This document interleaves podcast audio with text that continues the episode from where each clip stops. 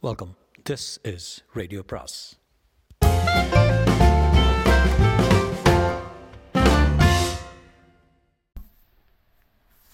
Ponniyin Selvan அத்தியாயம் எழுபத்தி மூன்று வானதியின் திருட்டுத்தனம்.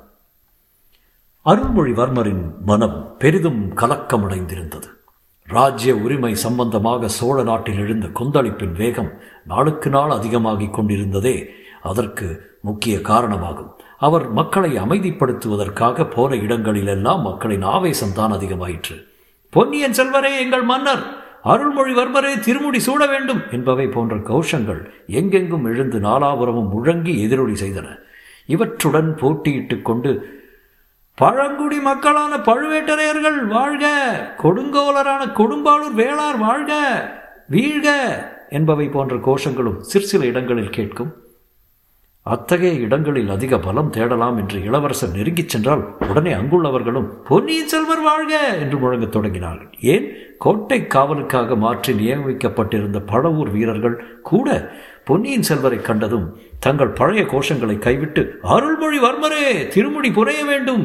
ஈழங்கொண்ட வீராதி வீரர் பொன்னியின் செல்வர் நீடூழி வாழ வேண்டும்! என்று முழங்கலானார்கள். இவ்வாறு தம்முடைய முயற்சி பொதுமக்களிடையிலும் போர் வீரர்களிடையிலும் வெற்றி பெறாமல் போனது மட்டுமின்றி தம் கருத்துக்கு மாறான சூழ்நிலை பலப்பட்டு வருவதைக் கண்டு பொன்னியின் செல்வர் சங்கடம் அடைந்தார் சில தினங்களாக மதுராந்தகத்தேவர் காணப்படாமல் காணப்படாமல் இருந்தது வேறு. அவருடைய கவலைக்கு அதிகமாயிற்று. இதன் பொருட்டு சின்ன பழுவேட்டரையர் கொடும்பாளூர் வேளார் மீது குற்றம் கூறிக்கொண்டிருந்தது அவருக்கு தெரிந்திருந்தது. அதற்கு காரணம் இல்லை என்று சொல்ல முடியாது. அருள்மொழிவர்மருக்கே அதை போன்ற அதை பற்றி சிறிது சந்தேகம் இல்லாமற் போகவில்லை. தமக்கு பட்டம் சூட்டிவிட வேண்டும் என்று கொடும்பாளூர் வேளார் திருக்கோவலூர் மலையமான் ஆகியவர் உறுதி கொண்டிருந்தார்கள். அவர்களுடன் முதன் மந்திரி அனிருத்தரும் கலந்து சதி செய்வது போல தோன்றியது.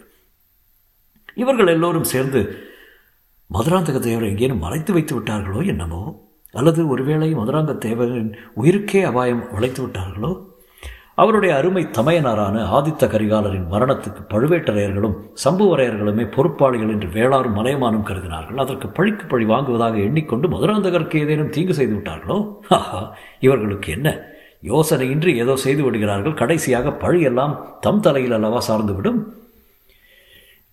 இன்றைக்கு சோழ நாட்டு மக்கள் இவர் பெயரை கூறி வாழ்த்துகிறார்கள். இவரை சிங்காதனம் ஏற வேண்டும் என்று வற்புறுத்துகிறார்கள் பொது ஜனங்களின் மனம் இப்படியே என்றும் இருக்குமா? மக்களின் உள்ளம் அடிக்கடி சலிக்கும் இயல்புடையதல்லவா? இதே ஜனங்கள் நாளைக்கு இவர் பேரிலேயே பழி கூறினாலும் கூறுவார்கள். சிங்காதனம் ஏறுவதற்கு சித்தப்பன் மதுராந்தகனை கொலை செய்வித்த பாதகன் என்று சொன்னாலும் சொல்வார்கள். ஏன்? கடம்பூர் மாளிகையில் ஆதித்த கரிகாலர் இறந்ததற்கு கூட தம் பேரில் பழி சுமத்தினாலும் சுமத்துவார்கள். தெய்வமே இத்தகைய பயங்கரமான பழிகளை சுமப்பதற்காகவா என்னை காவேரியில் மூழ்கி சாகாமல் மந்தாகினி தேவி காப்பாற்றினாள்? இன்று தெய்வமாகி இருக்கும் அந்த பெண் அரசி தான் இந்த இக்கட்டான நிலையிலிருந்து என்னை காப்பாற்ற வேண்டும். வாழ்க்கையில் ஒருவன் அடையக்கூடிய அபகீர்த்திகளில் மிகக்கூடிய அபகீர்த்தி என்னை சாராமல் தடுத்து அருள் புரிய வேண்டும். ஈழ நாட்டு ராஜவம்சத்தில் நெருங்கிய உறவினர் ஒருவரை ஒருவர் கொன்றுவிட்டு சிங்காதனம் ஏறிய வரலாறுகள் அருள்மொழிவர்மரின் உள்ளத்தில் பதிந்திருந்தன. ஆகையால் அம்மாதிரியான இழிவை தரும் அபகீர்த்தி தன்னையும் அடையலாம் என்ற எண்ணமே அவருக்கு சகிக்க முடியாத வேதனை உண்டாக்கிற்று. யாரிடமாவது தம் அந்தரங்கத்தை சொல்லி யோசனை கேட்கலாம் என்றால் அதற்கும் தகுதியுள்ளவராக யாரும் தென்படவில்லை. அவரை சுற்றியுள்ளவர்கள் அனைவருமே அவருக்கு விரோதமாக சதி செய்கிறார்கள் என்று தோன்றியது. அவர்களில் சிலர் உண்மையாகவே அவரிடம் விரோத பாவம் கொண்டிருந்தார்கள். மற்றும் சிலர் அவருக்கு நன்மை செய்வதாக எண்ணிக்கொண்டு பயங்கரமான பழியை அவர் தலையில் சுமத்தி விடுவதற்கு பிரயத்தனம் செய்து கொண்டிருந்தார்கள். இந்த நிலைமையில் யாரை நம்புவது தம் அந்தரங்கத்தை யாரிடம் வெளியிட்ட ஓல ஆலோசனை கேட்பது என்று அவரால் நிர்ணயம் செய்ய செய்ய முடியவில்லை. ஏன்? அவரிடம் இணையில்லா அன்பு கொண்டவரும் அவருடைய பக்திக்கு உரியவருமான தமக்கை குந்தவை பிராட்டியும் கூட அவருக்கு நம்பிக்கை கூட்டிவிட்டது. அவரும் தனக்கு தெரியாமல் ஏதோ காரியம் செய்து கொண்டிருப்பதாக தோன்றியது. ஏன்? அவருடைய உயிருக்கு உயிரான வானதி கூட அல்லவா அவருக்கு தெரியாமல் எதையோ மறைத்து வைக்க பார்க்கிறாள்? திருட்டுத்தனமாக எங்கேயோ போய்விட்டு மர்மமான முகபாவத்துடன் திரும்பி வருகிறாள். வேறு எதை பொறுத்தாலும் பொறுக்கலாம். வானதியின் மர்மமான நடத்தை இனி பொறுக்க முடியாது என்று அருள்மொழிவர்மர் தீர்மானித்தார். வானதி சுற்றுமுற்றும் பார்த்து கொண்டு எங்கேயோ தனியாக புறப்பட்டு போவதை அவர் கவனித்தார். உடனே அவளை அறியாமல் பின்தொடர்ந்து செல்லலானார். அரண்மனையின் மேல் மாடங்களின் தாழ்வாரங்களின் வழியாக சென்று பின்னர் கீழ் மாடங்களில் இறங்கிச் சென்று இருவரும் நெடிய சுவர்கள் அமைந்த ரகசிய பாதை வழியாக வானதி மேலும் மேலும் சென்றாள். மதுராந்தகரை ரகசியமாக சிறைப்படுத்தி வைத்திருக்கும் இடக்கு இடத்துக்குத்தான் அவள் போகிறாள் என்று கருதி அருள்மொழிவர்மர் மிக்க ஆர்வத்துடனும் ஆத்திரத்துடனும் அவளை பின்தொடர்ந்து பின்தொடர்ந்து சென்றாள். கடைசியாக வானதி மற்றொரு பெரிய அரண்மனை பகுதியை அடைந்து அங்கு ஒரு அறைக்குள் பிரவேசித்து கதவை சாத்த முயன்றால் அப்போது அருள்மொழிவர்மர் பாய்ந்து சென்ற வானதியால் கதவை சாத்த முடியாமல் ஒரு காலை அறைக்குள்ளே வைத்தார்.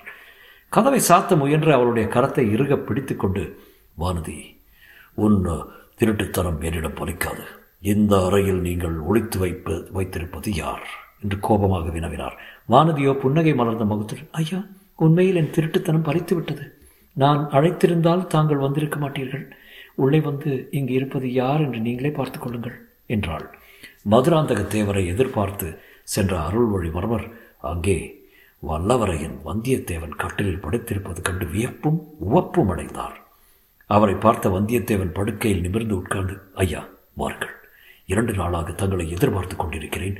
இந்த பெண்களின் சிறையில் இருந்து என்னை எப்படியாவது விடுதலை செய்யுங்கள் என்றான். பொன்னியின் செல்வர் விரைந்து சென்று வந்தியத்தேவன் அருகில் அமர்ந்து நண்பா இது என்ன? இங்கு எப்படி வந்தாய்? பாதாள சிறையிலிருந்து தப்பியவன் இந்த பெண்களின் சிறையில் எப்படி அகப்பட்டு கொண்டாய்?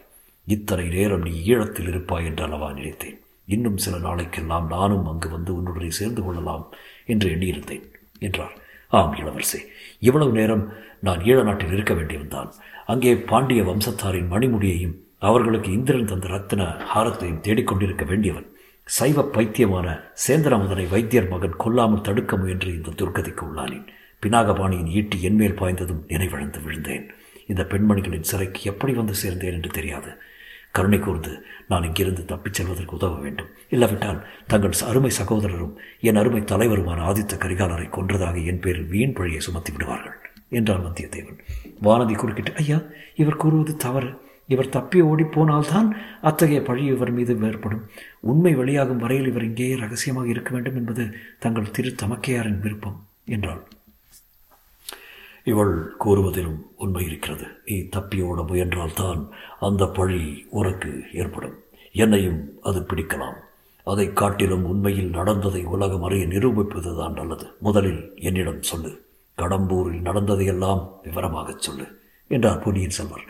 வந்தியத்தேவனும் தான் அறிந்தபடி நடந்ததையெல்லாம் கூறினான். எல்லாவற்றையும் கேட்ட பின்னரும் ஆதித்த கரிகாலரின் மரணம் நேர்ந்தது எப்படி என்பதை இளவரசரால் நிர்ணயிக்க முடியவில்லை. தொடரும்.